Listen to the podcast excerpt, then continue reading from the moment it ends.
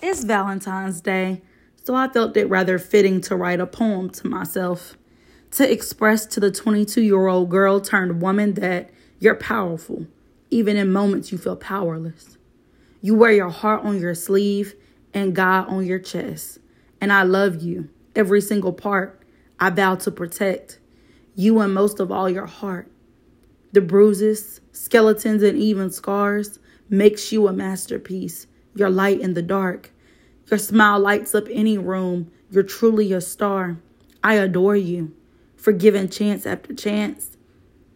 Ain't found love in another, but you found it within, and that's magical. You've learned to depend on no one but yourself in the end.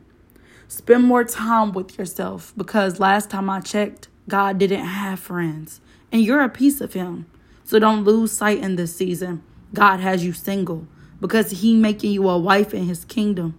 Your person will come along, I promise you. You're going to feel what real love is like before you return back to him. But for now, keep your head down. Put your feet at the throne.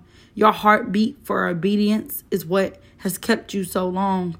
Sometimes you fall short, and that's okay. You're not perfect, but I see you strive for it each day. And I'm proud if no one else tells you. Clap for yourself, mamas. You've worked hard enough. Anything you want is in the power of your own tongue. Speak life into myself because death should have won, but God saw fit for me to live, meaning I'm a child of His.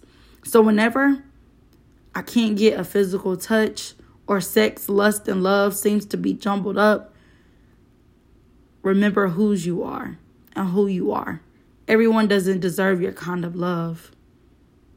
P.S. I really do have the biggest heart. Act real tough because they used me up when I was soft. Took advantage and damaged me, but that's okay.